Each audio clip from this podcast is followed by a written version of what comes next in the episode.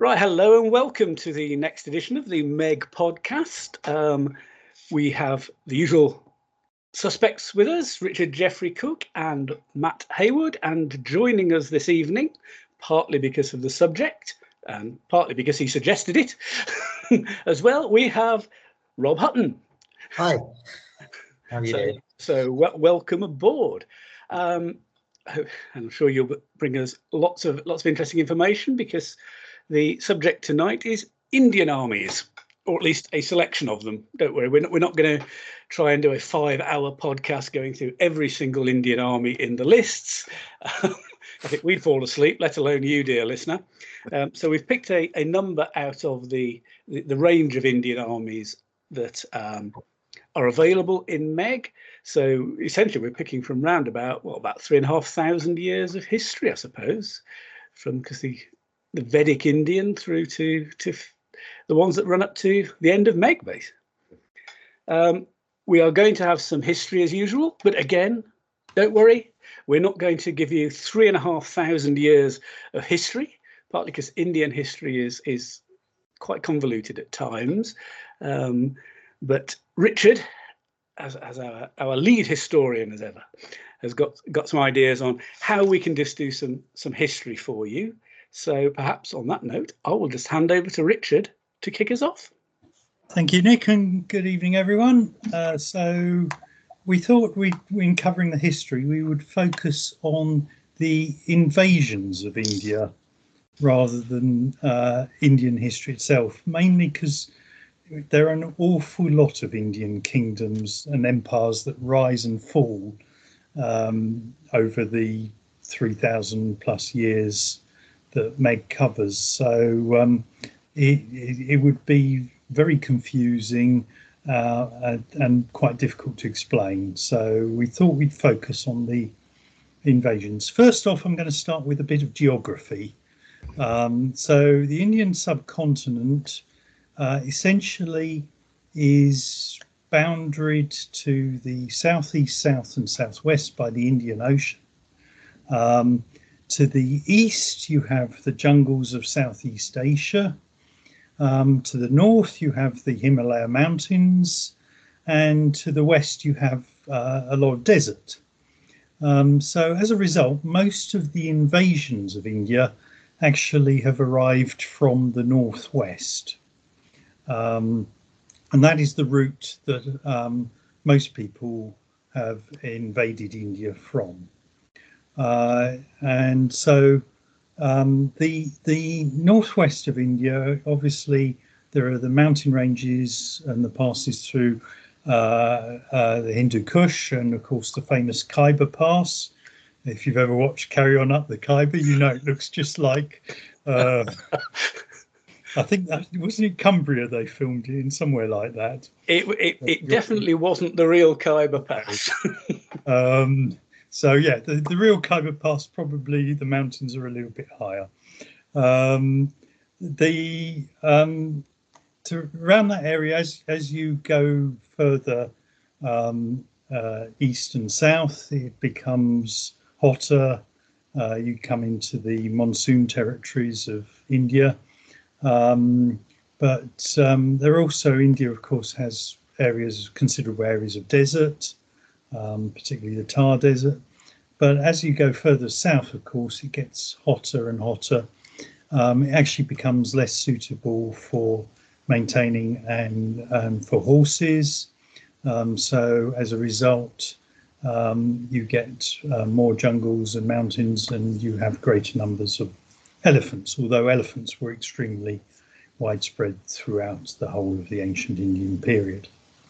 Um, so the, the earliest history we have of India um, includes uh, the texts known as the Vedas. I hope I'm pronouncing that right. Um, all pronunciations are a bit dodgy, um, so apologies to any Indian experts.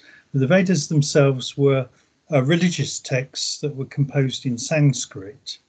And in those texts, they actually describe conflicts between uh, the non Vedic Indian Aryan tribes and the Vedic Aryans. Um, and these were conflicts that went around, um, occurred during the period sort of 1500 to 1000 BCE. Um, but the earliest uh, sort of invasion of India that is mentioned in any histories is that of the Achaemenid Persians. Um, it is actually thought that Cyrus the Great um, actually conquered India up to northwest India up to the banks of the river Indus, uh, and in doing so created the satrapy of uh, Gandhara. Um, however, there is actually no firm evidence of Persian occupation of India until the reign of Darius I in 518 BCE, when uh, Darius issues what are known as, I think, the Bithynian uh, tablets, um, and those actually are the first um, firm evidence of Persian occupation of India. Um, unfortunately, there's almost no details are known of the actual invasion itself.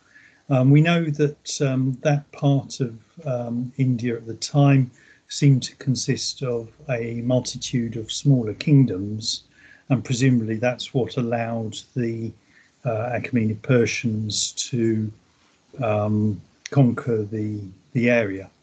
Um, the fascinating thing is actually, um, according to Herodotus, the tax revenues from India, uh, and specifically from District 20, um, as Herodotus numbers the tax districts of the Persian Empire, those themselves represent 32% of the total income of the Persian Empire, uh, which is a phenomenal amount if correct.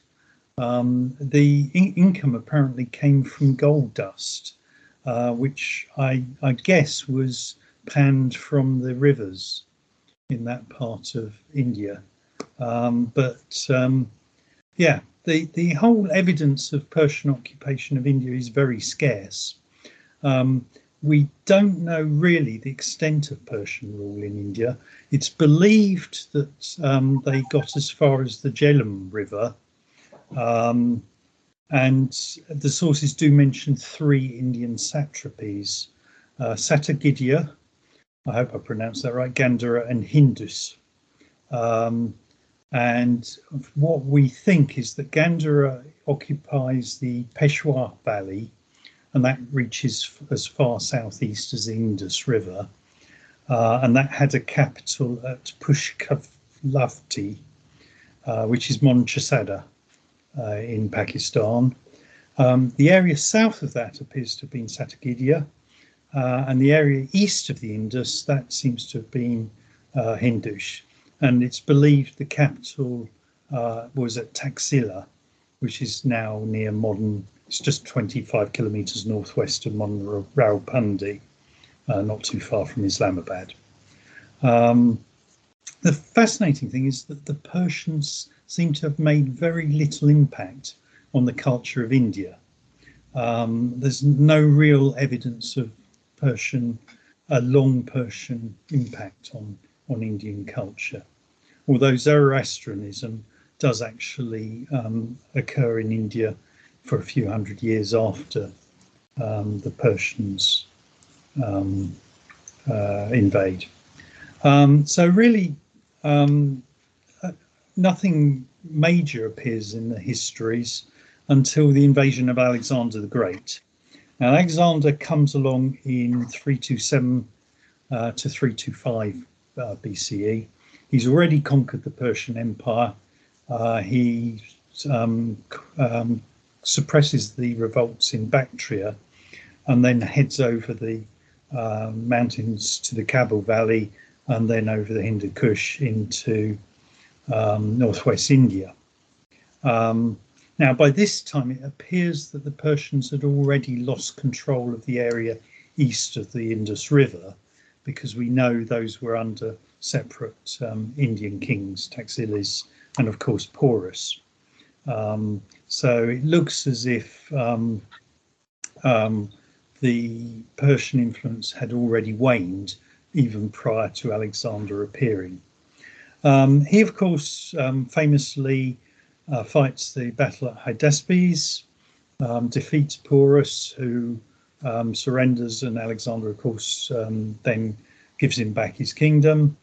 um, and the army marches on, but then mutinies at the river Hyphasis, uh, which is the modern Beas. So Alexander's army never gets as far as the Ganges Valley. Um, so Alexander, with very sort of bad grace, then um, heads back, um, uh, suppresses the Indians as he um, marches down the Indus uh, Valley, um, then sends a navy back um, along the Indian Ocean to the Red Sea.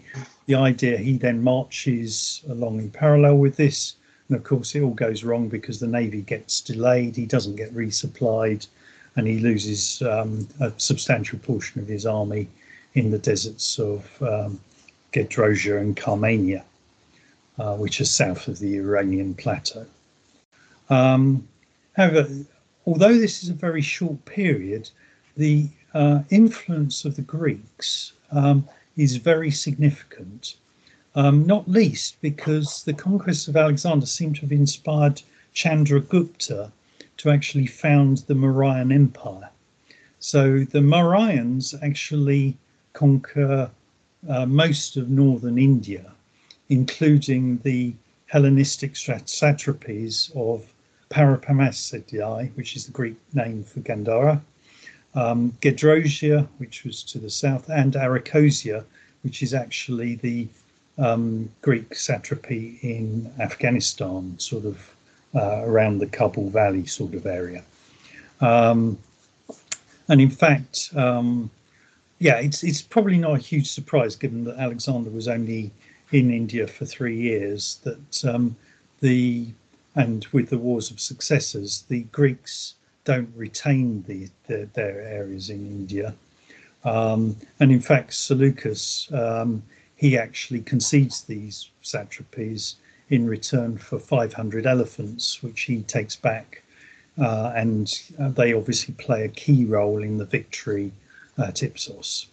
Um, so thereafter, the Seleucid kings actually uh, maintain uh, good relations with the Mauryans. We know that uh, uh, Antiochus, the son of Seleucus, he actually visits India, um, and there, there, seems to have been some sort of marital uh, pact. Um, it's not clear who married who, um, but um, there seems to have been uh, good relations, and and it's probable that the Seleucids um, um, continue to refresh their herd of elephants through these contacts in India. By about 255 BC, um, the Parthians and the Greco-Bactrians actually secede from the Seleucid Empire, and so that the um, Seleucid Empire is no longer directly um, linked to the um, uh, Empire. Um, but the um, actually the Greco-Bactrian kings then take advantage in the decline of the Mauryan Empire, and they actually invade uh, Arachosia and the Paropamisadae. Um, so moving the Greek influence back into uh, India. Um, Bactria would eventually be lost to a Saka invasion, um, but the Greeks in India actually briefly flourish. Um, and um, have a um, very significant influence on Indian culture. I mean, it's interesting, under the Mauryan Empire, imperial proclamations were, are actually translated into Greek, and Greek um, seems to have been the um, sort of lingua franca of uh, north that bit of northwest India that the Mauryans had taken back from um, the, the Greeks. And in fact, the Greek Indo-Greek king Menander is actually mentioned in Sanskrit texts. Um, so um, the Greeks and the Indians seem to have gone particularly well. Um, and the there are Indian statues of Greek gods, um, which show an Indian influence um, on, on, on, on, on the cultures sort of merging. So, um, yeah, and, and the Greeks seem to have um, understood Buddhism um, and a bit of Buddhism was actually influenced by some of the Greek um, beliefs as well.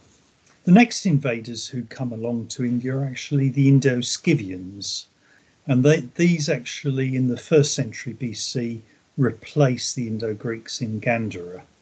And they then move um, both south and east, and from the first century BC to the fourth century Common Era or AD, um, they are actually um, controlling areas of India. Um, during the first century AD or CE, they actually are subjugated by the Kushans, um, but the Indo the Kushans seem to have been content to let Indian Indo-Scythians continue to rule as satraps, um, and they known as the northern satraps and the western satraps. And these um, actually last um, until the last Western satrapy actually fell to the Gupta Indians. Uh, when we come to my army list choice, you'll see that's the Gupta Indians. Um, the, in the Indo-Scythians in northwest India, this gets where it gets a bit complicated. they were actually replaced by the Indo-Parthians, or a bit more complicated, I should say. um, um, the Indo-Parthians uh, were actually a Parthian noble dynasty who seem to have moved from Seistan, um, which is sort of Helmand area of um, Afghanistan in the west of Afghanistan. They sort of moved up um, um towards um, India, and they they have a reign until they are sort of replaced by the expanding Kushan Empire. So the Kushans themselves, they get replaced around 390 CE uh, by uh, the Kidarites. These are these are also known by the Greek name of Chionites. Um, um, they seem to last for about 50 years or so, and they then are in turn replaced by uh, the Alkon Huns. Um, they the Alkon Huns uh, first off, it's worth saying they're not Huns in the sense of Western Huns. Um, Great, just um, for clarity. yeah. Um, in fact, modern scholarship believes they're actually early Turks and have have nothing to do with the Huns um, themselves. But they're also sometimes known as the White Huns. Um, and to further confuse things, the Indian word uh, for uh, is Hunas, um, which um, looks very much like Hun, um, but actually I think has a different etymological origin. Um, so clear as mud then. So yeah. Anyway, so the Alkon Huns are displaced from Bactria by the Hephthalites. Um, so they get pushed um, and decide India seems a good place to get pushed to uh, hang around till about 520 CE um, and then they get defeated by uh, principalities who were supported by the Gupta Empire um, and uh, that's that they they do however hang on in bits of Gandhara and the Kashmir region until they themselves were conquered in about 625 um, the the effect of the Hun Hunas, the Hun invasions, however, is it did um, help to play a part in the collapse of the Gupta Empire, um, which um, leads us um, to around, as I say, we've reached around 625 um, CE, and of course at that time we see in further west the emergence of the Arabs and it's the Arabs who are going to play a part in the subsequent invasions of India. And at this point, I'm going to hand over to Nick, who might have a little bit to say about the Arab invasions of India. Okay, well, thank you very much for that, Richard. I don't know about anything else. I've learned something there. You know, I, I thought I had a bit of an overview of the period, but um, yeah, the, the Huns who aren't Huns, even though they're called Huns. yeah, that, so it's also true of the Sabir as well. Um, they were called Huns, and and now it's believed they they had nothing to do with with the Huns as well.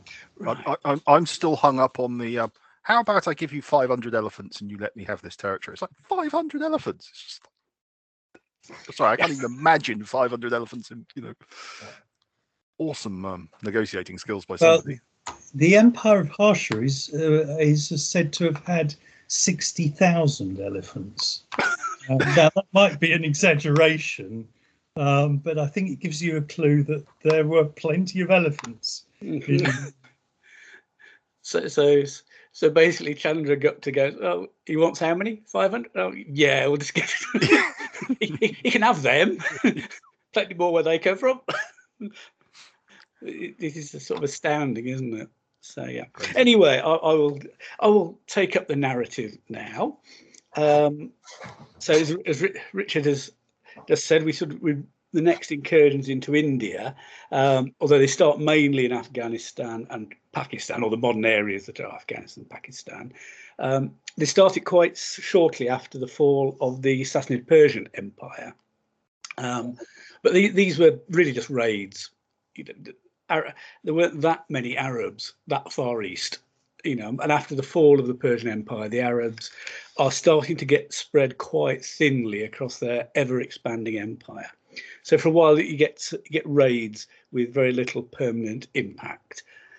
Um, following the establishment of the Umayyad Caliphate um, around 660 CE, um, there are further attacks, and they start becoming a bit more organised, especially from the, uh, the the garrison cities of Basra and Kufa, um, where, where more organised expeditions are sent out from the, the now settling down Arab tribes. Um, and, and these start have the intention of actually con- conquering parts of India. Um, but again, the, these were quite unsuccessful. You know, they, they're a long way from home. The, the logistics are quite difficult. Some of them are attempted by sea, um, but they weren't really successful until those launched around 710 CE started to make permanent gains. And by 724, um, there was a, an established what you might you might call it an Islamic state along the Ganges, although it was part of the Umayyad Caliphate and and did um, acknowledge the Caliph in Damascus. I nearly said Baghdad then, but it's Umayyad, so it's Damascus. Um, the they they didn't actually last that long, um, really. Um, around they were lost to the Caliphate around about 750 during the Abbasid Revolution and by about the mid 9th century CE, they they really ceased to exist as proper Muslim states. Sort of been absorbed into the greater Indian um, culture of the time, although Islam itself did retain its presence, um, with Ismaili Shiaism gaining influence at the time, um, uh, quite a long way from where it started, but uh, it, it hung on there. The after that we have a slight a slight delay, and then the next big event in terms of India is the the arrival of Mahmud of Ghazni, who quite a few people will have heard of. Obviously, the, the Ghaznavid army is a, war game staple going back for ages. Um, now, Mahmud um, presented himself as a, a, a proper Ghazi, you know, a fighter for Islam, and it's reckoned he led something like 17 raids into India um, during his reign, although he didn't actually conquer that much territory. He didn't stay.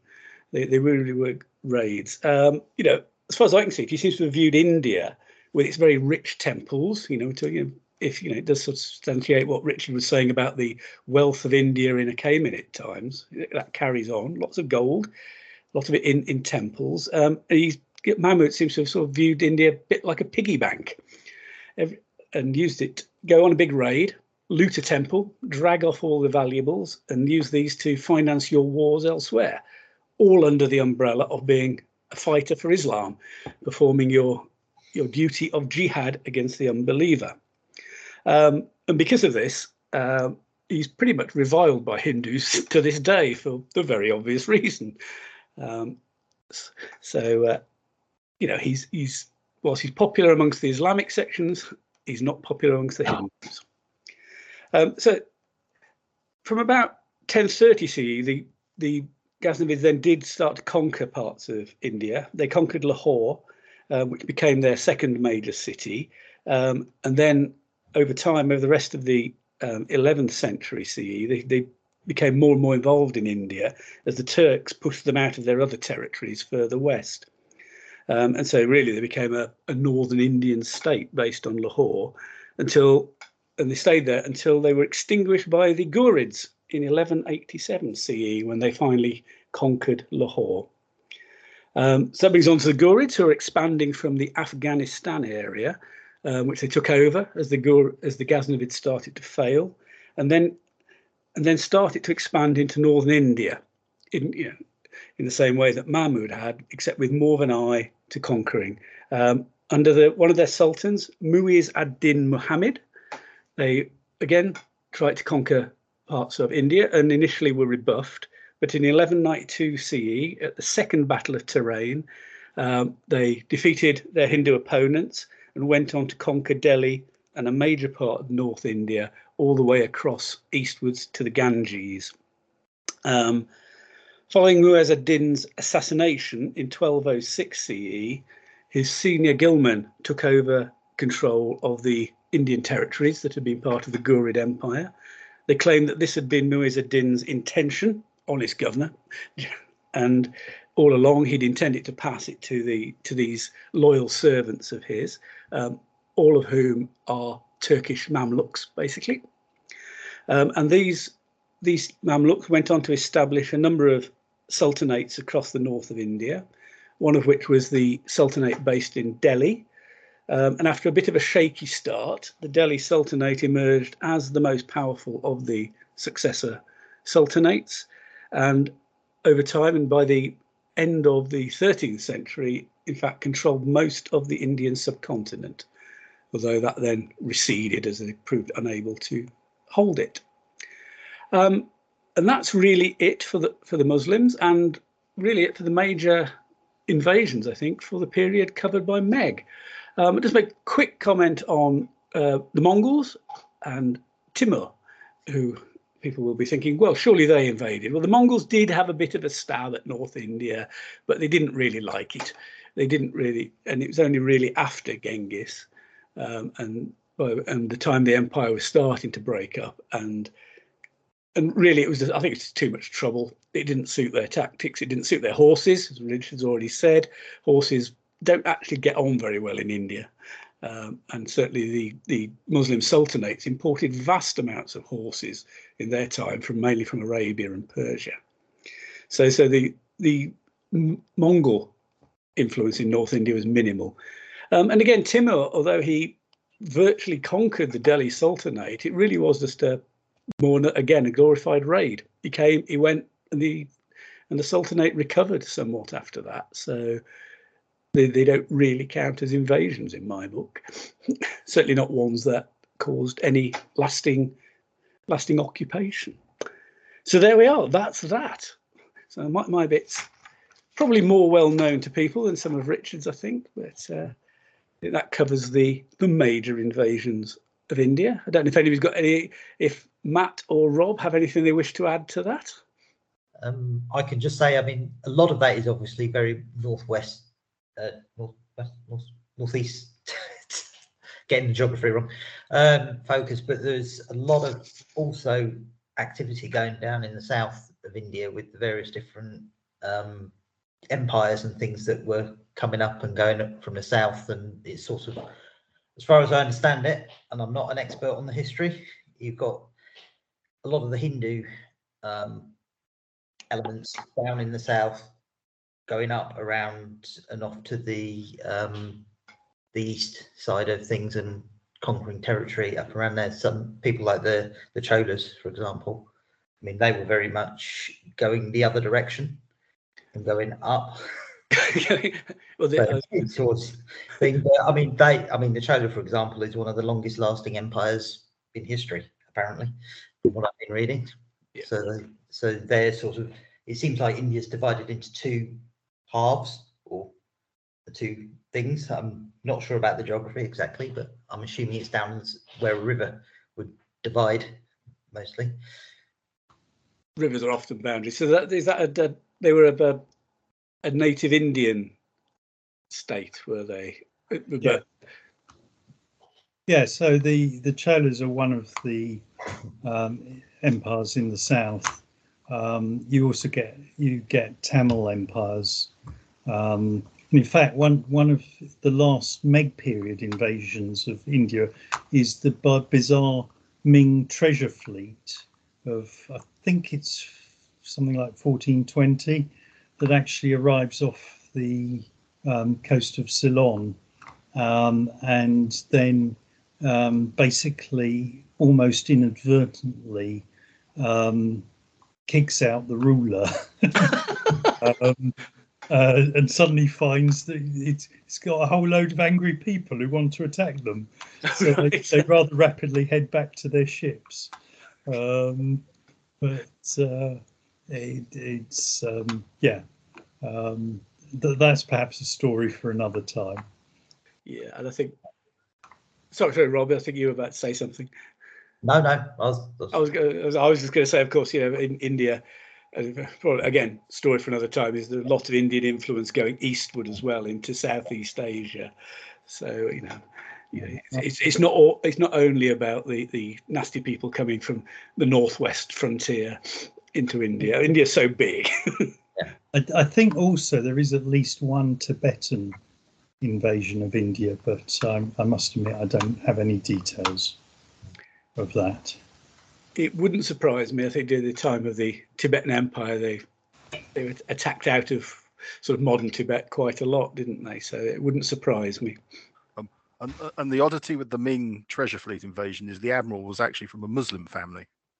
Oh right. so, so, so, technically, it was probably a Muslim invasion, not a, not a Chinese invasion. I'm sure the locals really appreciated that subtle difference. Absolutely.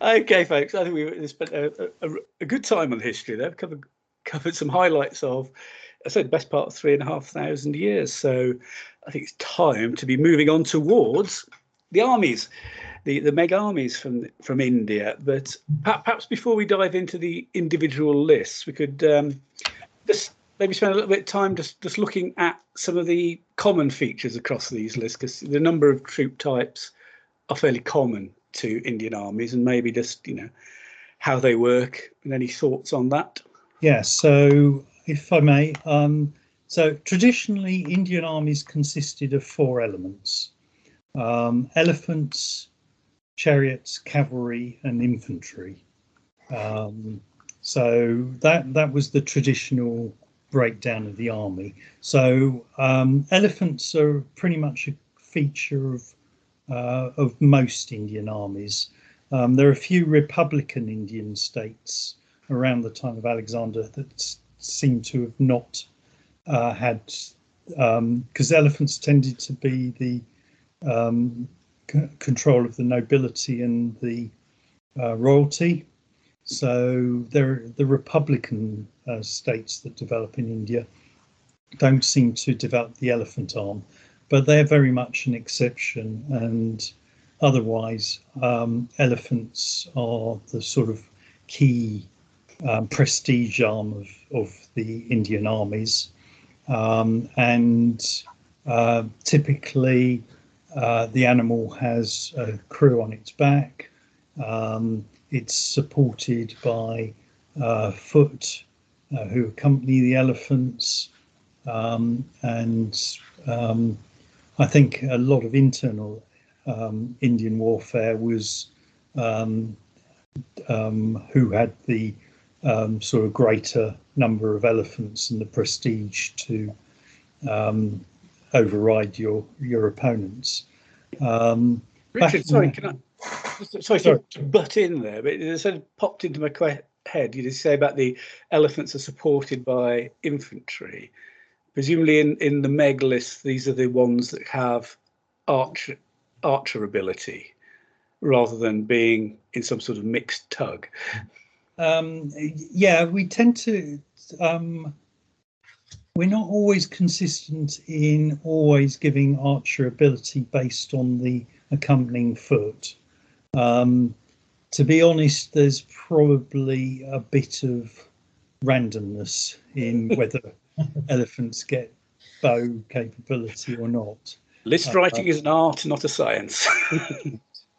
Um, and uh, yeah, it's something I probably wouldn't be able to justify too accurately. Um, so, but it, it's it's probably fair to say that elephants tended to be accompanied by um, supporting foot in most armies, in most spheres, actually. Um, it, probably in Southeast Asia, you get the elephants with the most foot that accompany the elephants. Um, they they seem to, to to develop it to the largest degree, but it, it occurs pretty much everywhere uh, to a lesser or greater extent. Um, the Greeks seem to, um, if they didn't invent it, they seem to be the ones who who put the towers on the elephants. Um, and um, certainly that that then influences later cultures as well. Um, and then you also see at various times elephant armor, um, um, which again we've we've been fairly restrictive with, um, but particularly in there there are fine examples of uh, later elephant armor from the 14th century onwards. Um, and an elephant in, in armour it certainly looks an impressive, uh, must have looked as an impressive beast indeed. I wouldn't stand in front of it. I would I wouldn't get I wouldn't get anywhere near elephants. If you if you ever seen the um, Mussolini's propaganda film of Zama, where there are charging elephants, uh, they they managed to get these elephants uh, from I think they were circus trained elephants, and they're running along at about 25 to 30 miles an hour. Um, and there isn't a lot that's going to stop an elephant going at that speed. No, sir. Devastating charge. Yes, a bit more than shove, probably. Um, uh, moving on, um, chariots. Um, certainly, uh, at the time of Alexander's invasion, chariots were still a feature of Indian warfare. Um, they tend to disappear out in um, within the sort of next uh, couple of hundred years. There's very little evidence, except in the far south, for chariots um, uh, beyond the sort of first century um, uh, BC even. Um, but uh, the, the, there's actually precious little information about Indian chariots. We're not even completely sure whether they were four horse or two horse. There seems to have been a mixture, a bit like the Chinese actually, of different sizes. The problem is the Indian words for chariots um, don't tell you actually how many horses or the size of the chariot really so they're not particularly helpful. And there's actually not that much imagery of indian chariots. And what there is it's sometimes difficult to distinguish it from civilian transport. So right. um, so there are chariots. Um, but chariots basically have disappeared after about the first century bc um, cavalry was very much the third arm in Indian armies, um, and um, partly because, as we've mentioned, particularly in the south of India, um, rearing of horses is difficult. Um, you never see large numbers of them. Um, in the north and northwest, uh, you see more uh, evidence of um, cavalry and certainly um, the Gupta, there's Gupta Indians certainly used uh, lance cavalry. The Indo-Greeks, um, there's a very nice um, Indo-Greek coin which actually shows a lancer also carrying a bow, surprisingly, um, uh, on horseback on one of the Indo-Greek king's coins. Um, so we believe the Indo-Greeks certainly used lancers, and it seems the Scythians and Kushans also introduced the idea of lance-armed cavalry to the Indians. Um, but that prob probably the first time they ever saw that being used effectively was probably Alexander the Great and his companions, which must have been quite a shock to the likes of Porus at the time. Um, the infantry themselves, um, they varied in quality enormously from um, mercenaries and professional paid um, warriors um, down to basically a peasant levy. Um, obviously, when you get the Brahmin castes, then um, soldiering is a particular occupation of, of particular castes. Um, but but bear in mind the caste system is not universal in India throughout the ancient period, and it varies from uh, place to place. Um, but the bow was definitely a favoured weapon amongst the Indians. Um, uh, a, a fairly long uh, self bow um, certainly probably doesn't justify the power bow qualification that used to be in WRG fifth edition, I think it was. oh yeah, the the, the good old longbow and yeah. two-handed sword, didn't they? From... Sword. Yeah, the, the, the swords were definitely um, used, but um, the quality of the iron was again highly variable from uh, probably um, professional soldiers and guards with very good quality swords through to a lot of um, swords that probably bent on impact. Uh, a bit like the Gauls, I think, who are, the Romans were called uh, sort of straightening their swords after they've tried to take the head off a legionary and failed. Um, I, did, I, did, hear Damascus steel originated partly in India. Yeah, the the idea that Indian iron is always of poor quality is definitely not true. Um, the, there's good evidence for quality iron um, existing as well as um, as examples which seem to have been a lot poorer. Of course, the the whole subcontinent is a huge place, and and the resources um, vary widely from uh, place to place. Richard, there's a I mean that, that that's all that really fascinating stuff, and the sort of four different four way split for Indian armies. I mean, I've always had an impression that India, despite the number of invasions we talked about, um, in, Indian armies don't seem to have, on the whole, picked up on the invaders' technology, if you like, very much. Part, you know, part maybe from Guptas with the the, the lances you mentioned, but you know, I, am not sure I would necessarily agree with that. Um, I think one of the problems is that there's relative until recently there's been relatively little information on Indian armies available, um, and um, what is available is uh, often quite difficult to interpret. Um, so I, I, think I think there's reasonable evidence that the Indians weren't averse to adopting other technology. It's just that you're in the unique situation where elephants dominate warfare throughout the period. Therefore, a lot of tactics which might have been appropriate in other places aren't going to work in India. Mm.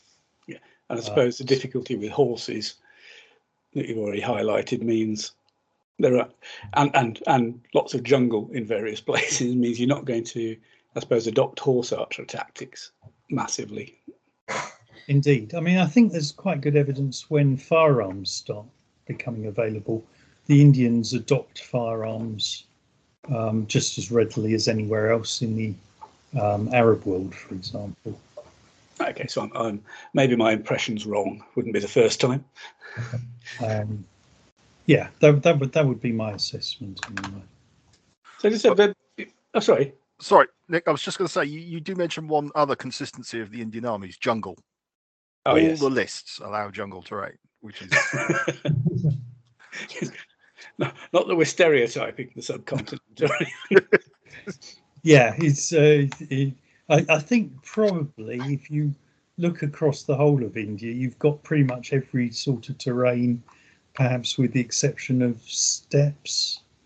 Um, you've certainly got desert, you've got um, wide areas of, of, reasonable agricultural land, you get quite a lot of city building, um, you've got some pretty impressive mountain ranges, you've got coastal districts.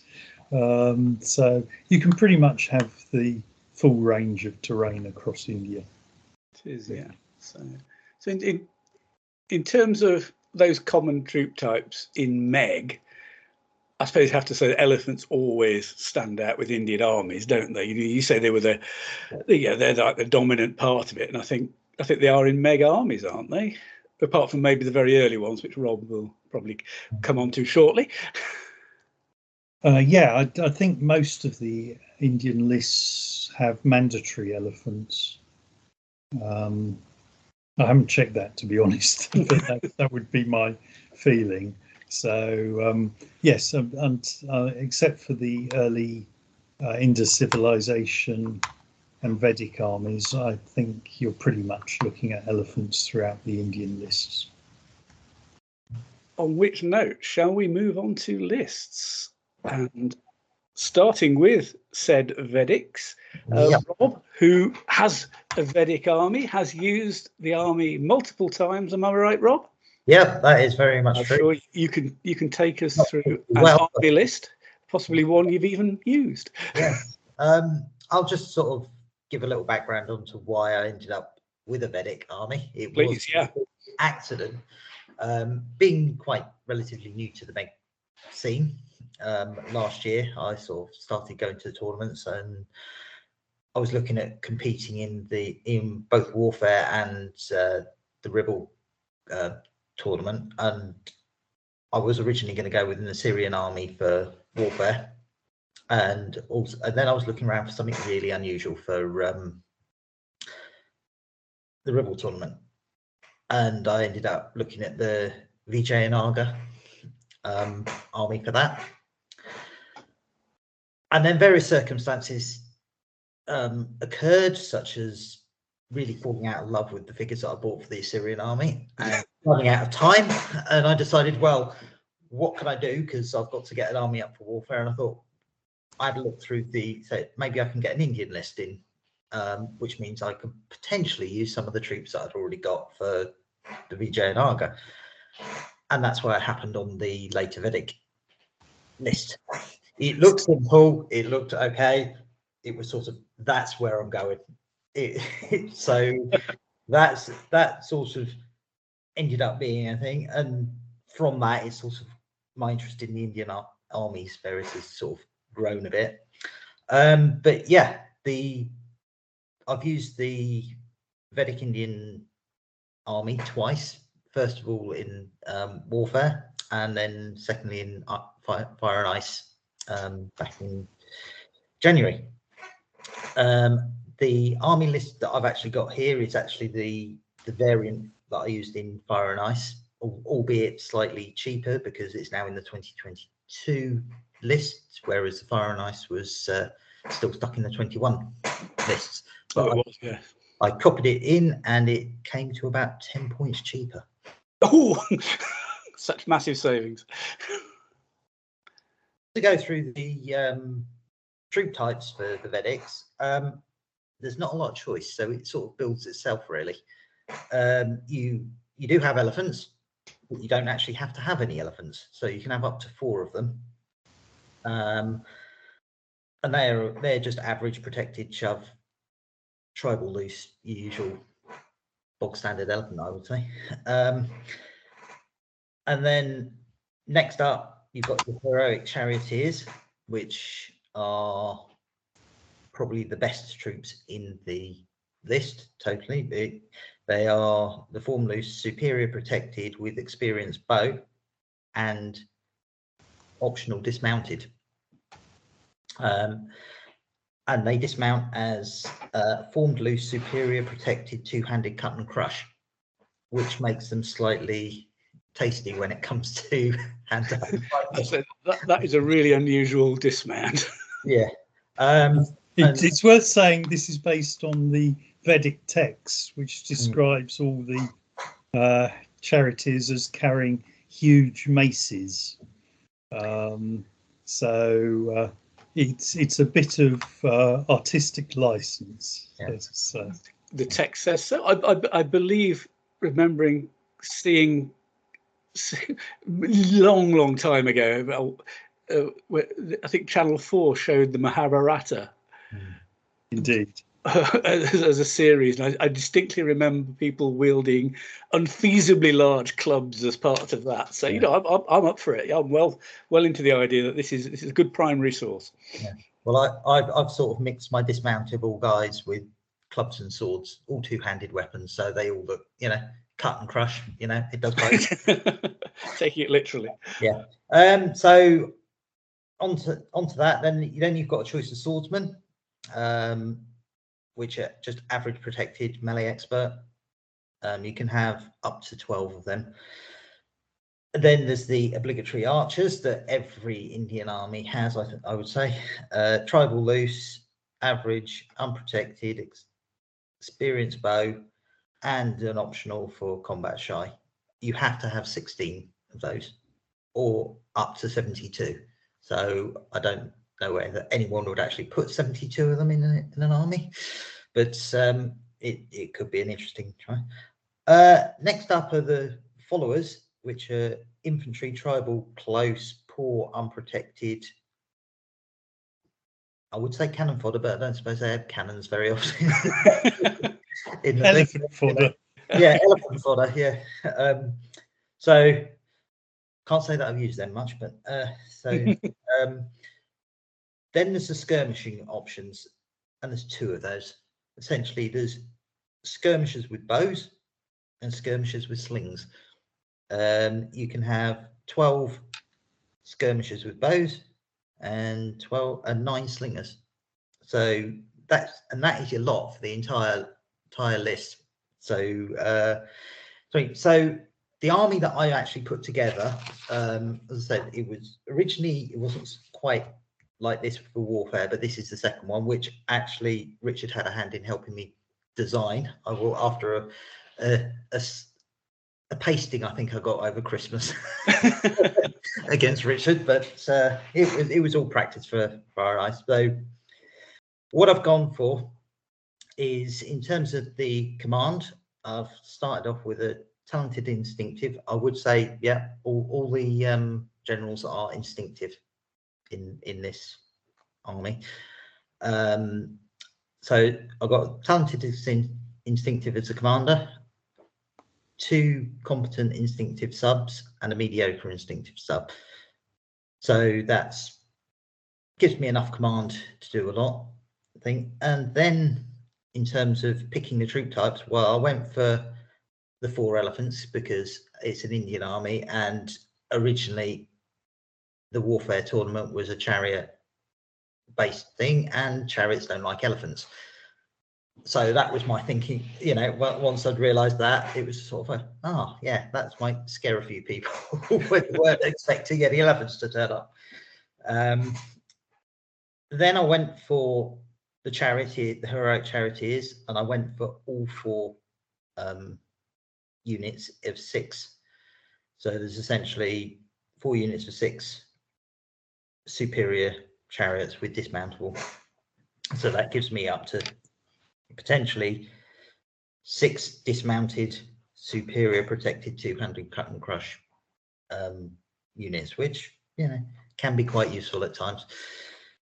Uh, then there's a, then I went for two two units of swordsmen, um, and they just give the melee expert they're sort of the infantry type. And then it after that it's one, two, three, four, four, four units of eight archers, um, which are average, and then two units of six archers, which are poor.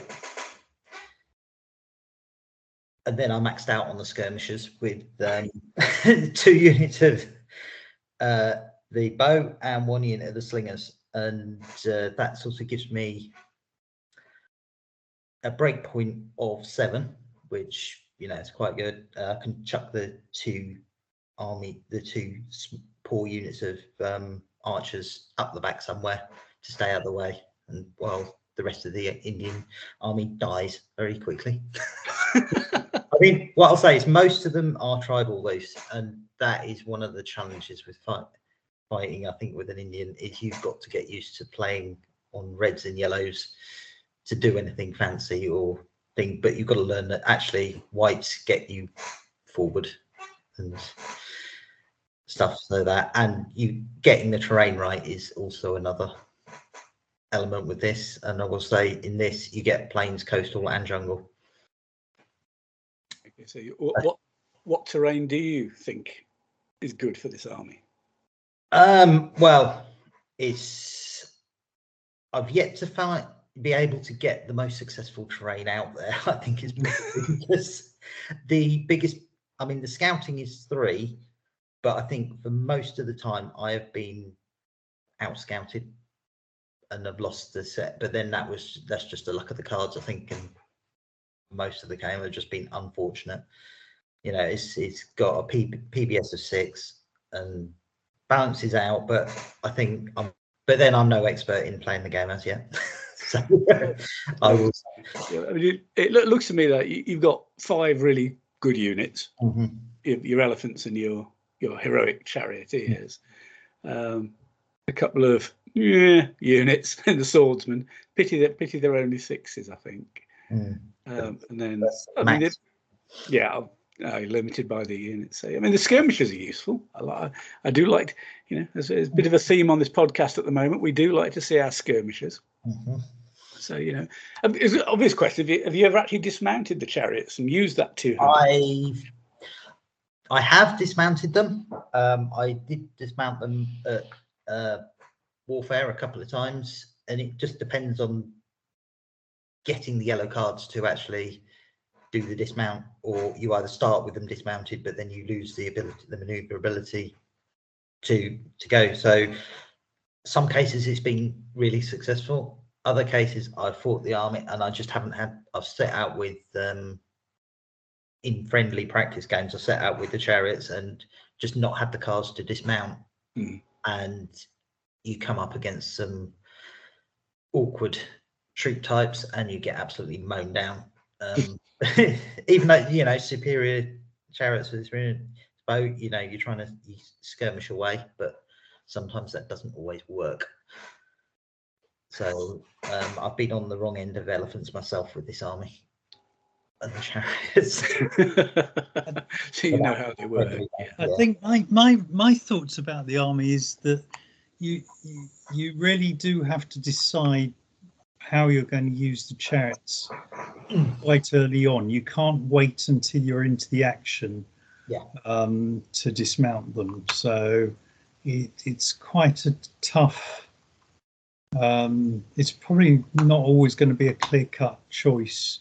It's one you've got to make quite early and hope you get it right.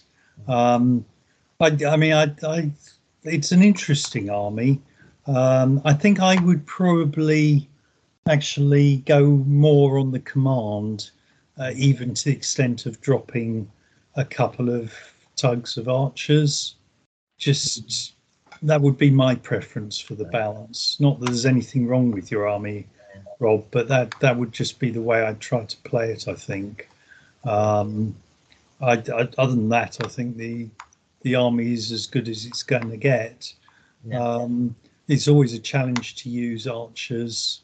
The problem is you've got to get things in the right place at deployment, yeah. um, and deployment is going to be fairly crucial to the success of the army. So if it's out scouted, it's going to be quite a tough, tough fight.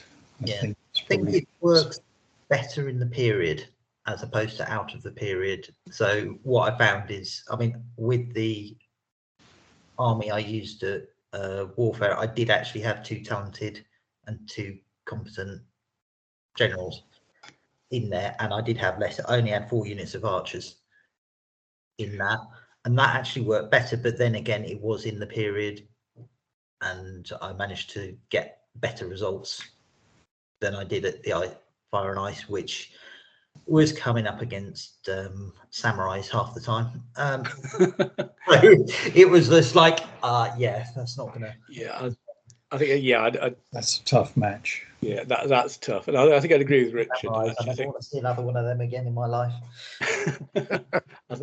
I, I do think more command would be good on the, this one because of the factors Richard mentioned, and, the fact you mentioned. You know, get it. You need that yellow to dismount, and if you're not getting it, well, more cards gives you more chances, Yeah. of course, depending how you've allocated.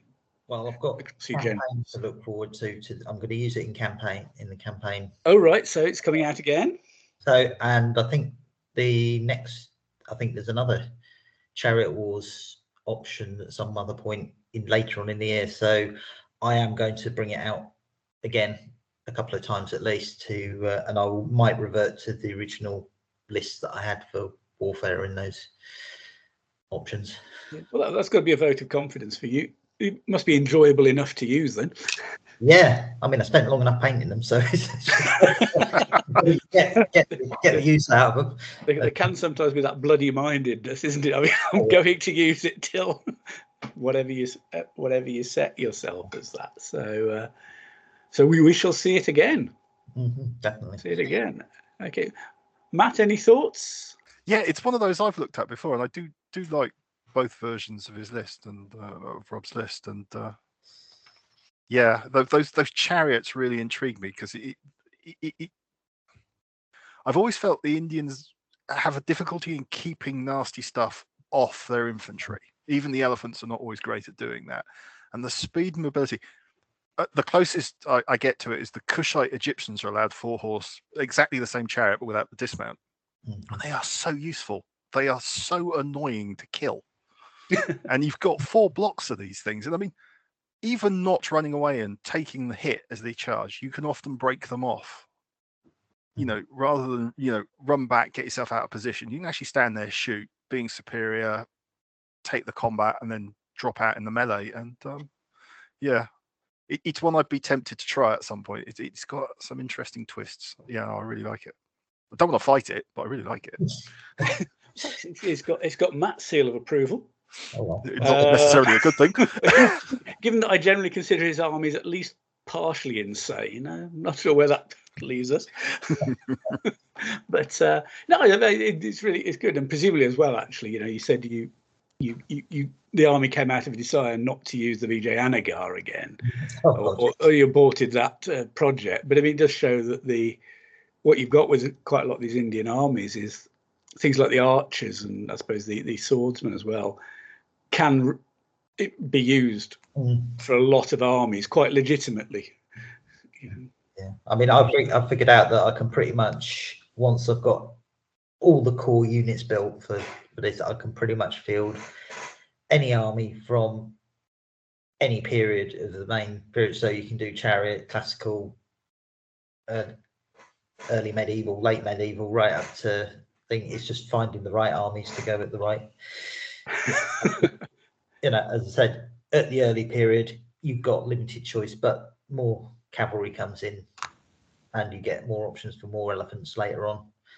I mean, I did try the Chola Empire at um, uh, Badcon, which did okay, but it needs it was a 15 minute throw together list, which because I was late going in that one, and that was uh, that actually did okay for the first game, and that you know that was 12 12 on the first game, so it was. Uh, but then it went downhill after that. So those those 15 minute throw together lists, in my my experience, they're either absolute genius or a bit iffy, shall we say? yeah. Mine are always iffy if they. oh, mi- mine are. I think it's people people like Matt throw them together and come out with something you go, Hmm. that's genuinely insane, but also genius. yeah, it was more the case of the that that one. It's more the case of the the two elephants. Um, you, so I, was it four? Uh, six units of two elephants in that one. Oh no, I don't like two elephants. No. Too- too- way too brittle for my liking. Um, But so- I'm sure we'll talk about elephants in pairs later on. Oh, m- Indeed. maybe, but to, to, to pick up on the point you just made about later armies getting maybe more elephants and more cavalry, let us that smoothly takes us into Richard's lists, which is a Gupta Indian. Yes, so I, this is an army I used uh, a couple of years ago. Um, was it roll call? um, maybe. It was a. Um, anyway, it was a. It fitted the theme, and uh, I, I remembered I, I did reasonably well with it. So uh, my Gupta Indian starts off with its four instinctive commanders, a talented army commander, and three competents. Uh, it has a poor flexible camp. That's just because it fitted the points. Uh, I have three units of three elephants. Um, so I've gone for threes. Um, we were talking about twos of elephants are very brittle. Um, fours uh, quite quite expensive, so I've compromised with three lots of three. Oh, is, um, is, it just a compromise?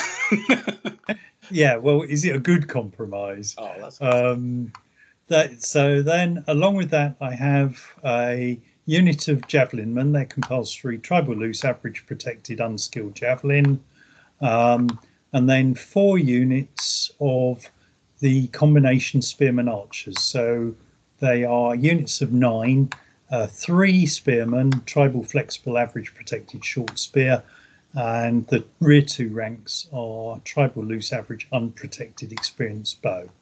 So they are um, archers with a thin sort of veneer at the front that can fight. Um, along with that, I have uh, two units of lancers. This is the punch of the army. Form loose, superior protected, charging lancer, melee expert. Um, and along with that, a unit of horse archers who are form flexible, average, unprotected, experienced bow. Uh, and then just one unit of skirmishing archers, uh, six of average, unprotected, experienced bow, combat shy. And that comes out at 9987 points in the 2022 lists. Um, so PBS of six, scouting of two. Um, so, um, but the army, I if it's out scouted, I have a pretty solid deployment, which is um, spearmen intermixed with the elephants. So the spearmen archer units intermixed with the elephants, javelinmen to defend some rough terrain or hopefully on a hill, something like that. And then the cavalry I tend to keep back as a reserve command and then send them left or right as and when the opportunity arrives. If I had scout my opponent, it just becomes slightly easier because I can position things a bit more where I want to. So the cavalry usually start off pointing at the target they want to aim at.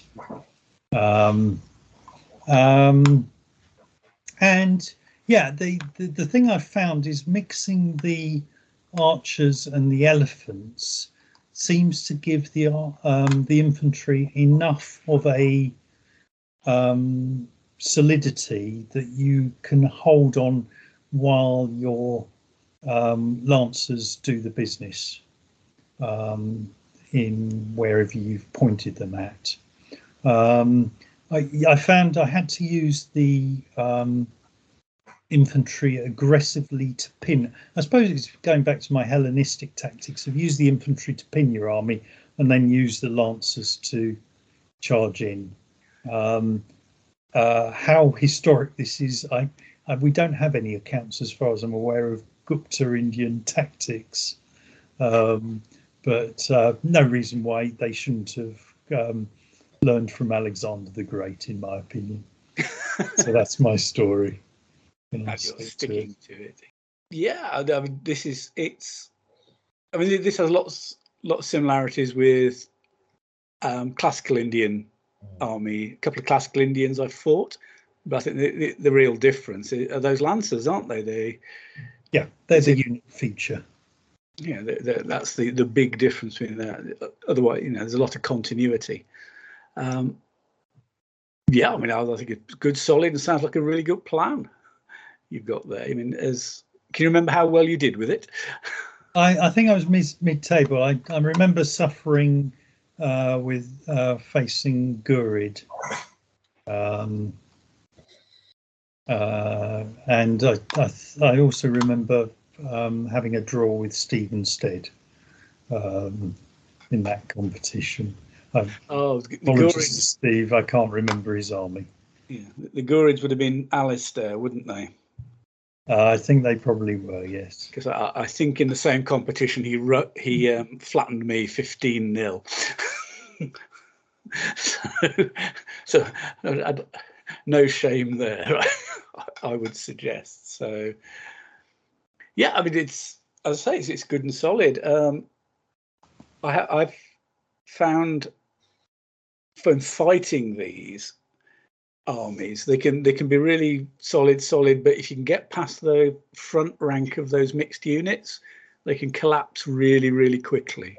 They sure can. But uh, but you yeah, by mixing in the elephants, it, it means you're the one thing with elephants, by the way, is don't let them get outflanked. Yes. That's that's the thing that destroys elephants quicker than anything. If you can get get overlaps on them, so I always put uh, always had the elephants with the infantry close up next to them on either side. Um, so the my opponent isn't getting overlaps against the elephants, and yeah, uh, once they're through into the archers behind, but I don't make the archers combat shy. Um, so they're not. Um, they're. I mean, they're unprotected, but they're nothing worse than that. So, yeah, I- I've I've fought a couple where they have been combat shy, and if you, obviously if you're in combat with them at that point, unprotected and combat shy, you're probably not getting two claims for that. They can collapse really quickly. They can. I, I'm not a fan of the unprotected and combat shy. Be- I find they just die too quickly. I I, I would- I would think it's well worth not using combat shy. We we at all tempted by giving the bow to the elephants. Uh, I'm I'm not a huge believer in uh, elephants are there to fight. They're not there to shoot. Is my attitude. Yeah. You, you say that, but I came up against Sid at the uh, Badcon with shooty elephants, and I died very easy. But then it was elephants against elephants. Yeah. Um, And, Yeah. and those were in twos. Yeah, that's true. yeah. yeah, I think- yeah. There's one thing about the twos of elephants. They get shot at. Yeah. It can so quickly go downhill. Mm. Yeah, I, I, if I if I am facing elephants with bow, you want to get in uh, into combat quickly. Although my my other trick there has been to leave the elephants a couple of base widths back from the foot, so that you potentially can get some shots from your archers at the elephants, and then move up um, your own elephants um, uh, if if the opportunity arises. Yeah, this is try and ensure they're not shot at if you're facing. So yeah, I suppose the other downside of having the bow on the elephants is it means you you you will always have to pay to charge. You'll always have to prompt them to charge, even within one base width. Indeed.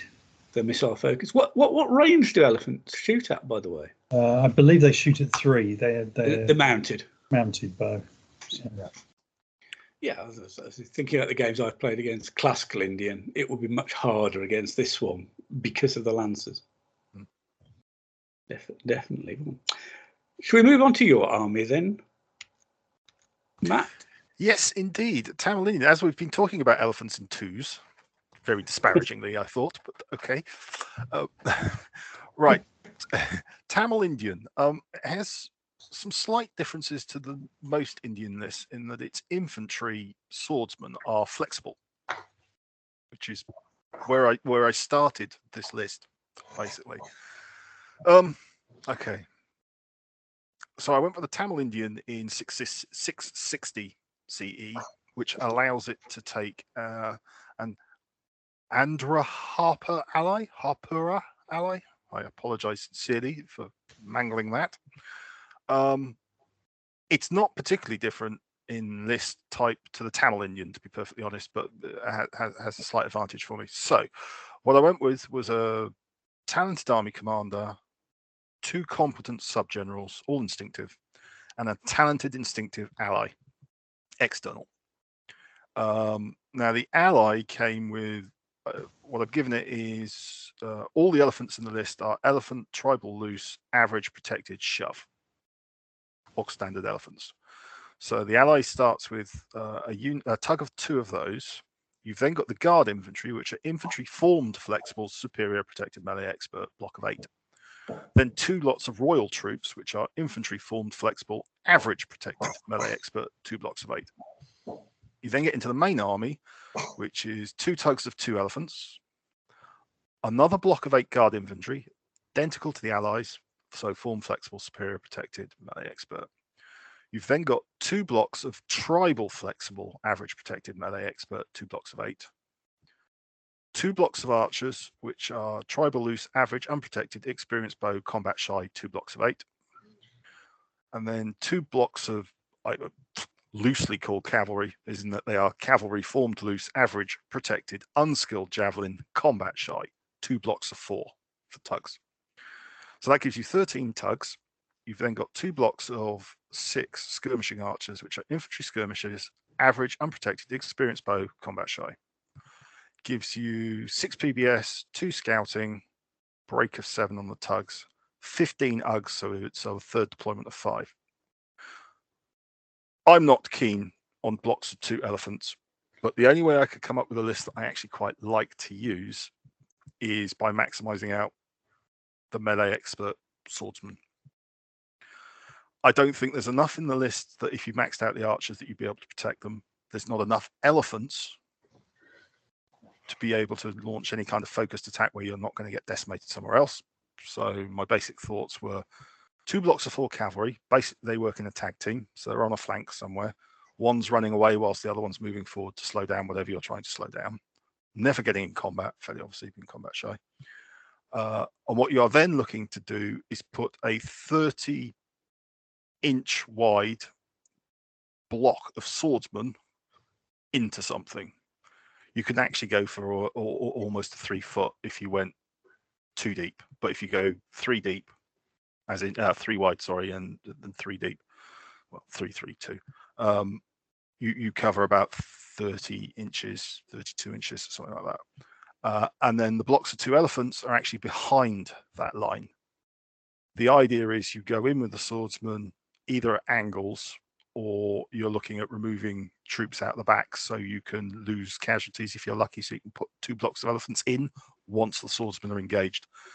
Ideal train type i'd be looking for jungles or something nasty and using the flexible that way. So that's kind of where i went. I totally agree on the elephants being in twos. I don't like it but i couldn't get it to work any other way that's essentially it uh, the reason i went for the ally is they're all formed so that gives you a relatively good, good-ish maneuverable block supported by the other guard infantry. So you've got um, 32, uh, 32 mixed superior and average protected melee expert to do something with. And then again, being form flexible, you can go close, so you could get shove against loose order infantry and so on. It, it's it is what it is. It, it's not an exciting list, frankly, and that that's where I'd have headed with it. So there you go. Yeah, I think. Well, I would say at least you got a plan for the two base elephants that doesn't involve throwing them in straight away. yeah, even I'm not that daft. yeah, so so yeah, it's, it's almost I like quite a lot about this list apart from the two base elephants. I was I was just looking at the the list, the Tamil Indian list. I do notice you can have superior elephants. You can, but or you could always have more elephants and downgrade those to average to give you more elephants if you wanted. True, uh, but I think that then means you just don't have the points to take the ally. Right. I think that's where I ended up with the calculations. You just because you've got the minimum two tribal flex swordsmen yeah. that you have to have. I don't think I'm. I think I've got the minimum two archers. Everything else is you know as I could tweak it. I agree. If I could get blocks of three elephants, so much better. So what I'm looking at is counterpunching with the elephants mm. in this version. Um, also, giving it a 15 um, command structure for deployment. Uh, I would be looking to put the elephants down quite early because I don't actually care where they go. They're going to be at the back of the combat line somewhere. Um, so the elephants could go down early, the cavalry could go down early. Okay, it would probably flank uh, flag where I was likely to be skirmishing, but maybe I'm not. You know, who knows what I'd be up to. I rarely do, so you've got no chance. I'm, I'm, I I have to say, I'm not a fan of. I mean, if you, if you're putting the elephants at the back, you've got 1,440 points. My maths. Uh, uh, uh, be, behind the main combat line is what I Yeah, meant, not at the back of the table. So So I the- I meant that. I, I meant that. But you've got 1,440 points that is not getting stuck in. I'm not a fan of that. I personally, I think I'd drop to 12 TuGs and at least have the one group of elephants being in a four and being prepared to put them into the front line. Um, I, I, I'm almost certain you're right that once I played it, mm. this version, I'd almost certainly go to the four. But you know. So, so if you're like me, was it you're an experiential learner? oh, very much so. You have yeah, to yeah. do it before you, what you intellectually know to be true, before you believe it. You have to take your lumps. Absolutely. Yeah, yeah. I, I, I, I'm a firm believer in you know start with the insanity and then try and work my way up.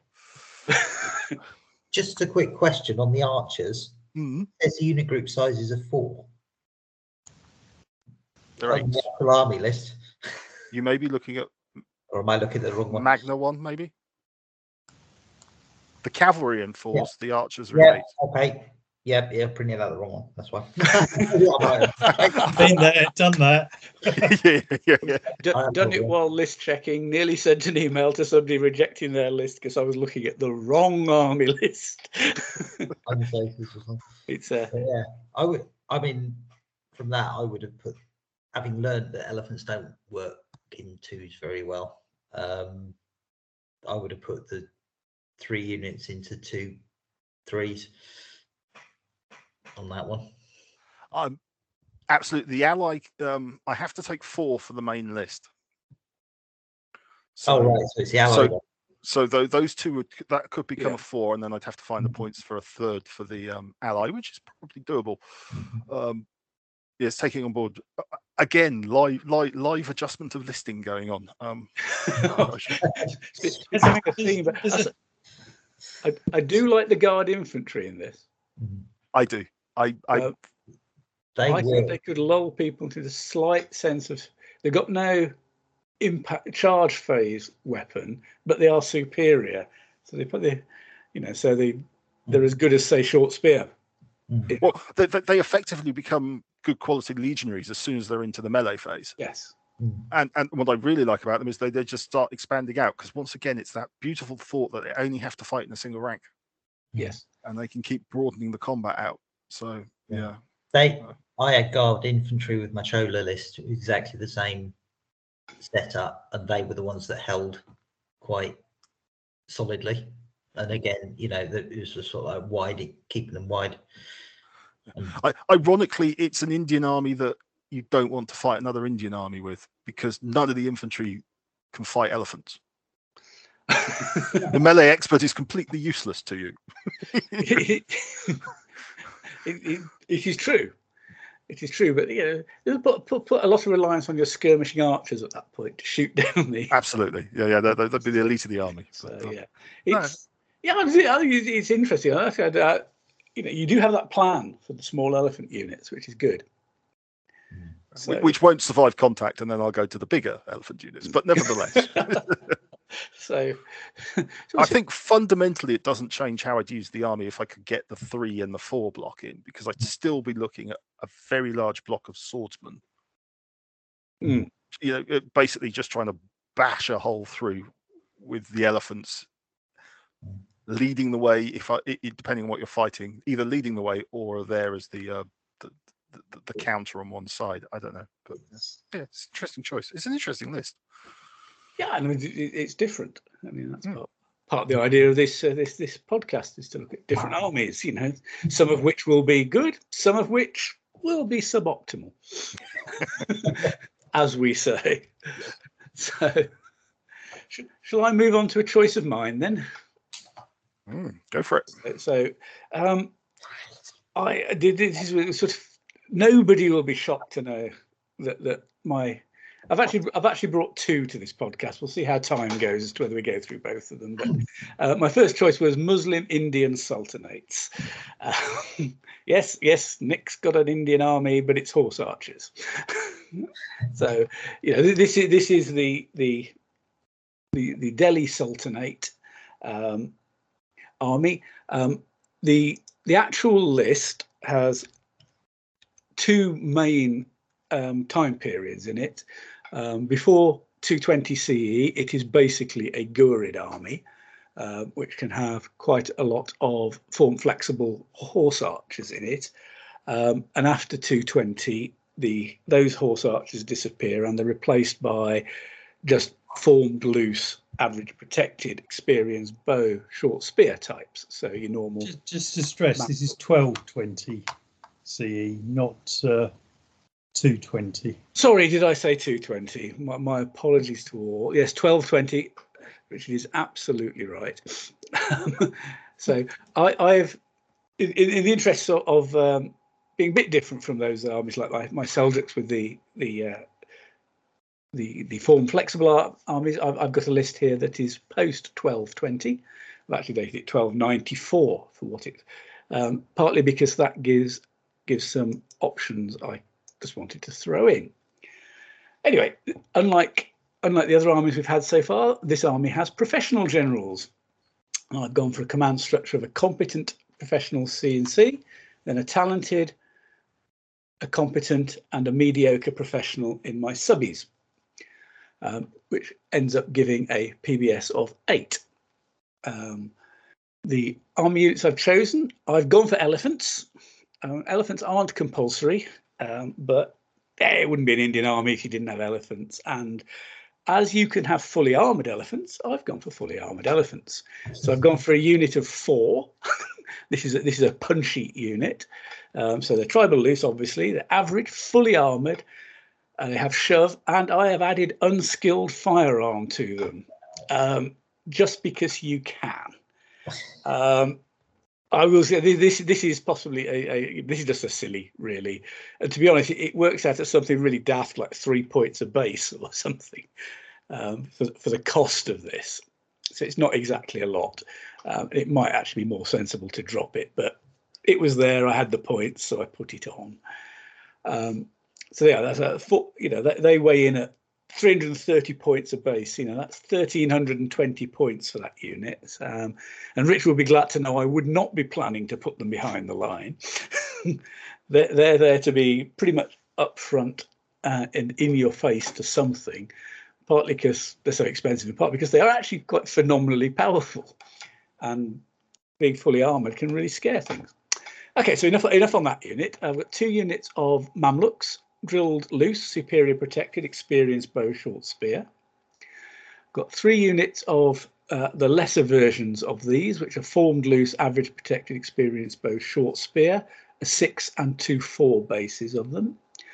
Um, then I've gone for two units of what are called neo-Muslims, and these are actually Mongols. They're Mongols who uh, left the, the the Mongol states, moved to the to the to the Delhi Sultanate, converted possibly to some degree to Islam, and were known as neo-Muslims. I get two four base units of these, form flexible, average unprotected, skilled bow, short spear. That's quite nice, adding a couple of units of skilled shooters. Um, and then I've got three units of archers, um, tribal loose, unprotected, experienced bow, combat shy, all sixes, one of which is average, two of which is poor. Two poor ones are fairly obviously really, really sit at the back types, but they are experienced bow, so you can get use out of them. The average one can possibly actually stick its nose out and and, and be a little bit more not say aggressive, but that might not be the right word, but you can risk it a bit more. Um, and I certainly had use out of a, an unprotected unit at Ice and Fire in my song, which is quite useful. So I think that. Um, two units of skirmishers, one of horse archers, uh, cavalry skirmishers, average unprotected, experienced bow, Cantabrian combat shy. So they can work, you know, add those to the neo Muslims, and you could have six six files shooting as skilled bow. And then a unit of skirmishing javelin men who are infantry skirmisher, poor, unprotected, experienced javelin, combat shy. Um, yeah, they're, they're, they're, to some degree using up the points. I've got a feeling they might just tip it up, the scouting up to the four that is there. Um, and they can screen things as well. Um, unlike a lot, a lot of armies with elephants, I'm a bit less worried about the elephants being shot at in this army because they're fully armoured. But you do have those skirmishing javelin javelinmen there if you really feel the need um, to do that. So in the army can have stand-up plains and jungle as its terrain types. It'll probably want to go for a reasonable amount of open space because of the the shooty cavalry types. Uh, want to manoeuvre, um, and it's you know in use. The elephants are going to feature really quite heavily as a as a hammer, um, and the neo-Muslims and the horse archers are therefore you know so the potentially six files of skilled shooters. The superior Mamluk types um, will probably get used to at least one of them to support the elephants. Otherwise, the elephants are just going to get really isolated and come out. You know, the point Richard made: don't let your elephants be outflanked, and you may, in fact, you know, end up with the two superior cavalry and the elephants being your major attack, and the rest of the the cavalry essentially skirmishing, occupying, and whittling down. So probably relies a fair amount on the elephants. I say the elephants are, I've, I've noticed this when I've, I've used fully armored elephants before, and they are quite a psychological impact on your opponent as well. And especially if they've got horses, you know, a mainly horse army will look at that and go, oh my God, not only is it elephants that, can stomp me, if, if I shoot at them, they're fully armored. Oh my God. so that was my sort of Indian horse archer offering. Was it? I, I, I bet it wasn't a surprise to anybody. I, I, I really like the elephants because I have this vision of somebody charging your elephants for whatever reason, and your unskilled firearms slowing them to a point where they don't actually make contact. no, that would be funny. and then you stomp them in the following turn. But uh, yeah. no, it, it's an army I think we've talked about before, and I do like it. I do yeah, it's um combination of shooty and fully armored elephants. Where could it go wrong? mm, well, I, yeah, I think if if it's going to go wrong, it's going to be because it has a bipolar problem. It doesn't know whether it's a stompy army or a shooty army. But it's a, uh, um, it, it, it, I don't know about anybody else, but it would scare the I've, I've, used I've used a version similar to that. If you really want to go very stompy, you can actually have eight elephants, all fully armored. Ouch. Yeah, yeah. If you if you could find say another three hundred points, you could swap out one of the Mamluks for a second unit of of, of the elephant fully armored elephants. Mm-hmm. Which you know, I think in the right circumstances would be absolutely terrifying and it, and it's the eight PBS and mm. four scouting cards, which actually gives you a fighting chance of going surprise. I'm an elephant. Yeah. When you deploy, yeah, it's, yeah, it's ambush ambush the elephants in plain view. Yeah, yeah. bet you didn't see us coming. So.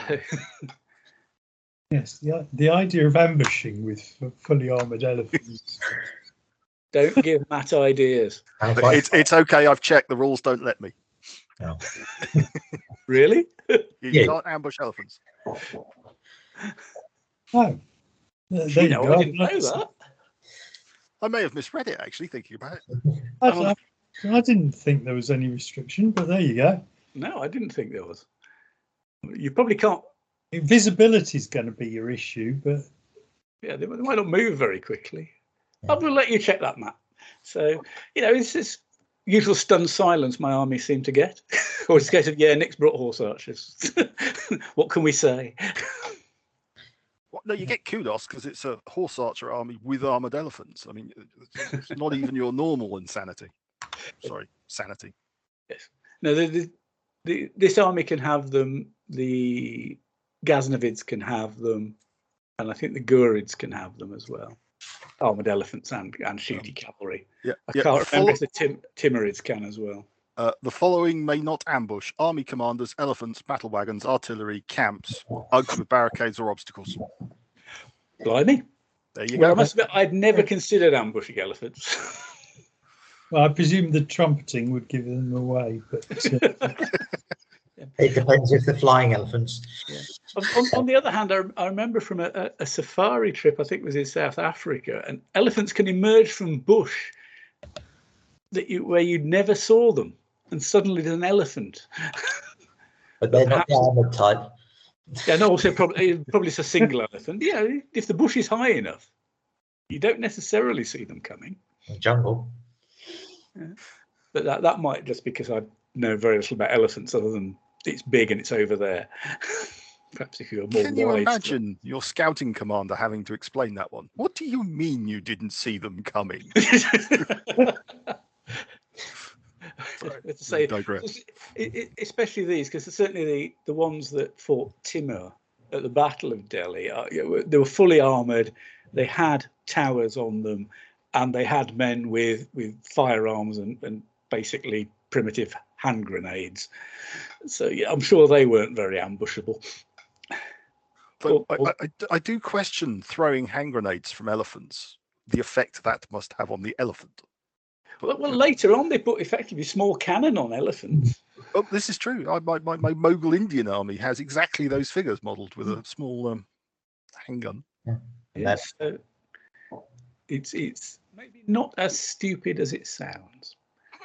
Okay, well, as, as that does that seems to have just left us talking about armored elephants and whether we could ambush them or not. I'll, I'll, I'll quickly go through the other list I I, I did knock up for this podcast, um, just because I'm on holiday and I had nothing to do this morning. Um, I just I thought I'd look at a Rajput Indian. This was sort of a based on a an Indian army with cavalry, but not the horse archers. um, and, and the Rajputs, of course, have charging lancers. So I thought I'd see what I could come up with for this. So this is again from the Rajput Indian list. Um, we go back to a mainly instinctive um, command structure with three competent instinctive generals, the army commander, two sub generals. Um, I've gone for because you can have it and why not a Tibetan ally, an early Tibetan ally in this. Um, now the ally general has to be professional, and I've gone with the oh so risky competent version, but you know I don't. It's not that risky as we, as I'm certainly finding out having used them. I, I, I have, as with skirmishers, I've signed up to Richard's theory on allies. Uh, competent allies are pretty safe, so I've gone for a Tibetan ally in this. The the actual Indian part of it, I, I, I couldn't. I stuck with elephants, though they're not fully armored. I've gone for two fours of elephants, tribal loose, average protected shove. So these are in your face, go stomp things. Three units of charging lancer cavalry. These are formed loose, average protected, charging lancer melee expert. Three sixes. Um, now Rajputs are allowed some fanatic cavalry, so I thought I've really got to have those, haven't I? Um, you can only have four of them, but it's a unit of formed loose, superior protected, charging lancer, melee expert, fanatics. Yeah, thousand points for four bases. Um, so I'll leave you to decide whether that's sensible. Two units of the usual Indian archers, tribal loose, average unprotected, experienced bow combat shy. Two units of skirmishing javelinmen, each six bases, infantry skirmishers, poor unprotected, unskilled javelin combat shy. Two units to go with the two elephant units. You know, these aren't fully armored, so you need some um, highly disposable skirmishers in front of them just to take that one shot just in case. So that's their role in life to go out there and catch missiles if needed. And the amusing amusing portion of this army to last are the Tibetans. Um, three units of dismounted cataphracts. Each of them are six bases of infantry, formed close, average, fully armoured, long spear shove. So, I mean, the idea of this army is you've got those three units are damned solid infantry who are mm, relatively missile proof because they're fully armoured. Long spear, so, you know, what's going to charge them and worry them? Somebody will now say elephants because they're only formed. but you know, they've got two units of elephants, three units of charging cavalry. Okay, you could say well they're only average, but and then the one unit of fanatic cavalry that can just go and really, really make somebody's day irritating by just not dying. you know, and having to be wiped out to the last man. So that was my off the. This was this was a, a fifteen minute knock it together army. There you are. How is it insane? Just for the Tibetan ally, I'd use it. It's genius. so I'm afraid it gets the genius mark from me. I'm afraid, so it's probably insane. But um, no, no, no. I, I'm with that list all the way. It's it's the combination of those plus two elephants and the fanatic cavalry really did it for me. Yeah, I, I, I'm just imagining this line of Tibetan infantry walking forward with elephants on either side, or or them on either side of the elephants. In fact, Uh, That did cross my mind. you know, it- just makes a fearsome centre. But uh, yeah, no, no, thumbs up from me. oh, I'll take that as a win. It's mad, mad enough for Matt. Oh yeah. And there are so many pretty figures out there for that army. I'm sure you could, yes. I'm sure you could really tart up the heroic cavalry as well. I can see Richard looking vaguely, vaguely unsure about this. I I just don't know what I'd do to. Yeah, I- it would be a nightmare to fight. Yeah, I, mean, it's one I, I knocked up and thought, well, what would buy, what would the Muslim Indian do against it? I think it'd be a bit uncomfortable, quite frankly. Yeah, I think there would be quite a lot of things that would be scratching their heads, thinking, "What, what do we now? What do we do?" Yeah.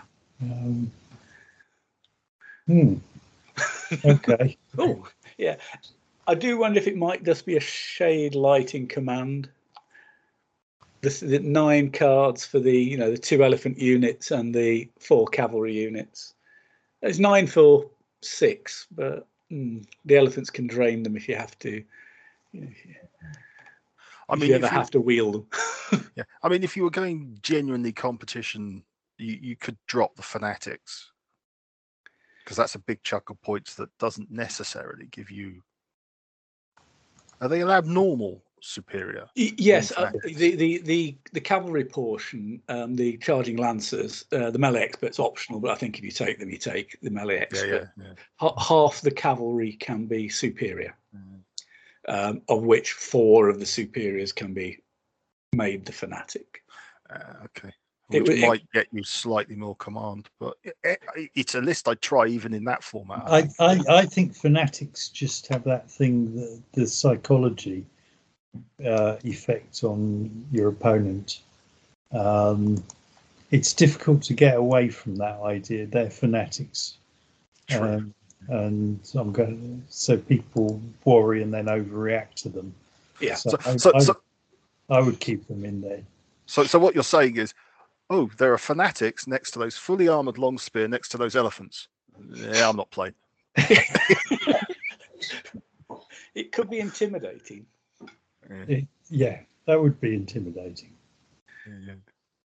So Well, there you go, Nick. You're going to have to use it at some point now. I I don't have the figures for it. Oh, Oh, Luckily, how- I do.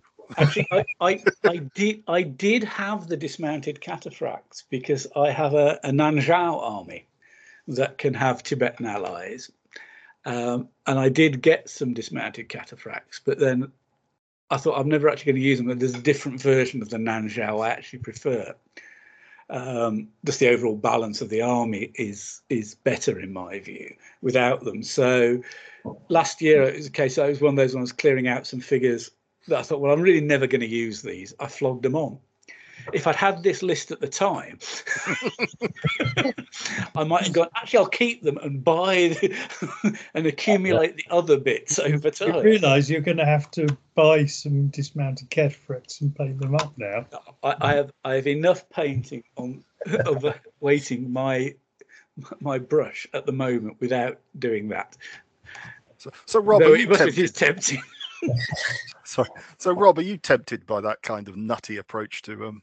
I am actually. I mean, I've one of the things I am looking at is just because, as I said, with the Indians, you can multi-purpose the troops right throughout the whole thing. So I'm sort of build. I, it's going to be a case of building extra bits, extra TuGs on onto the army. Just have that options so I can play it. And actually, I've got some, you know, actually going through some of these lists is some really good ideas. Not just the uh, Rajput, but I mean, even looking at the Muslim Indians and the Guptas, and the, I think they're all really interesting lists that give me options and places to go within the future. So, Yeah, the, the, the, Yes. the Rajput has probably got the least sort of reuse of troops in it. yeah, I mean, it's elephants. I mean, I've got Elephants and archers you'll have. And yeah, and uh, yeah, archers I've got coming out my ears. So uh, all, all, all I'm going to say now is, is, is that we, we, we can't publish this podcast till after the list submission deadline for roll call. Because I don't want to meet this Rajput army with the army I'm taking to roll call. I won't be at roll call anyway. So so so so Yes, I haven't amongst sent you. ourselves for the time being. I, I, I haven't sent you my roll call list yet, have I, Nick? Well, I'm not I'm not the list checker for it, so you don't have to send it to me unless you want. Well, no, you might have to send it to me first, so I can send. Oh, you've already sent it to me. Oh God, I'm going to regret this. he, he could be facing two of them.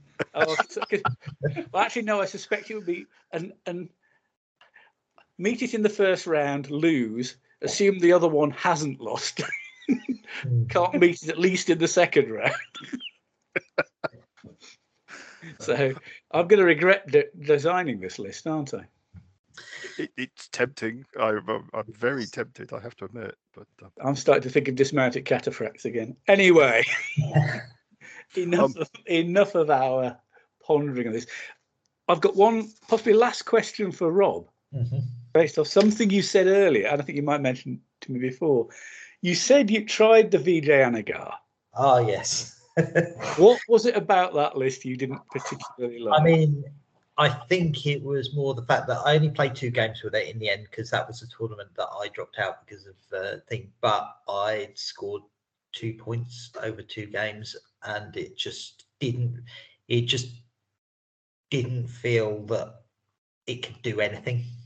right. it, was like- it was just holding back the tide, and it just held back as much. as I think the elephants did a little bit, but you know they they became the glass cannons that they sometimes can be in the thing. You know, they destroyed one unit in the entire thing, and that was only because I managed to flank with the had one elephant unit in front and then a flank with the other elephant unit. That The was only- you, I managed to, and that was actually uh, against Ray. right. So, Yeah, I think, but um, yeah, and then I got total 15 nil on the, the next game. so, but then that was coming up against medieval hundred years wars um, I thing. So I just think it's a case of it probably worked on the subcontinent, but wouldn't work in the middle of Europe as an army. fair, Um, fair enough. I did. I did just wonder. Yeah. So i mean it it, it was i i went for it because i like the quirky side of things and you know when playing MeG it's just been i get bored with i mean it's like i've got roman army i've got spartan army but i'm just i found them just boring because it's sort of like everybody's done them. It's like the solid thing. I like to go a bit quirky and make okay i'm not going to win with the things but it's just also the fact that painting up figures and stuff is the other thing, which is actually my main passion. Well, I mean, I mean, this it, it's a hobby, isn't it? It's, it's all about enjoyment. So you know, it's you know, it's whether whether that's the painting side, the playing side, you know, or even you know, design. You know, I quite like knocking lists up occasionally, just just to see what you can get out of it. So what? Why not? Okie dokie, chaps. I think we've we've we've come to the end of the lists. Um, I, I- will just say I've literally just tweaked the um, Tamil list. I've just just sent it to you all. Um, by by dropping the sub one of the subgenerals to mediocre, combining the cavalry into a block of six rather than a block of eight, you, uh, you can combine the main list elephants into four and add a third into the ally. Gives you eleven uh, TuG size and two blocks of effective elephants. And that's all you need to do to make the list far better. So I've taken on board all your advice. There you go. Um, we, we're going to have to have this as, as, as a regular feature in this, aren't we? You know, we, we'll start off with you at the first list, and then see at the end of the podcast we will come back and find out what the what the revised list looks like. But uh, yeah, for, for the for the listeners, we'll put both your original and the amended version up again because I just had a quick glance of it. I must admit, I think it looks better. So it's it, it's all good. So. Um, what as a last thing what, what have we we've got a subject i believe for our next podcast although we're not not going to commit ask us to commit to a date just yet so which has been suggested by one of our listeners um, and we will be moving to spain for that one.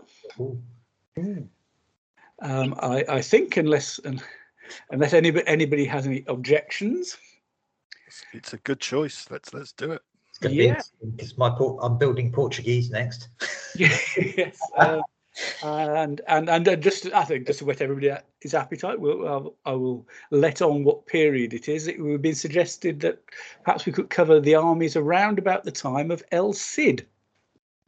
Ah, So get your Charlton Heston references ready. Um, we will obviously be de- deciding which armies we will be looking at as part of that. But you know that part of the, the, the I suppose the start of the Reconquista is is when it is. Um, we may be looking around for guests. Who knows? A guest or guests? But uh, that will be the subject of the next podcast when when we have time to do it. So, very, thank you to um, person who suggested that, whose name I have completely forgotten. Um, Tony Perkins suggested that. So thank you, Tony. Um, unless anybody's got any other information they feel they wish to pass on to the listeners. No. Uh, no. Sorry. Deafening silence tends to suggest. Must remember not to nod my head when the camera's not on. Shake my head rather. I think we, we have reached the reached the end of this podcast. So hopefully that's been enjoyable for you listeners. Um, giving you a number of lists to think about. They will be going up on the blog. The um, the URL will of course be in the notes when we announce it. Um, and we'll have to see how many Rajput Indian armies come out of it, I suppose. okay, thanks guys. And uh, I think that's the end of the podcast.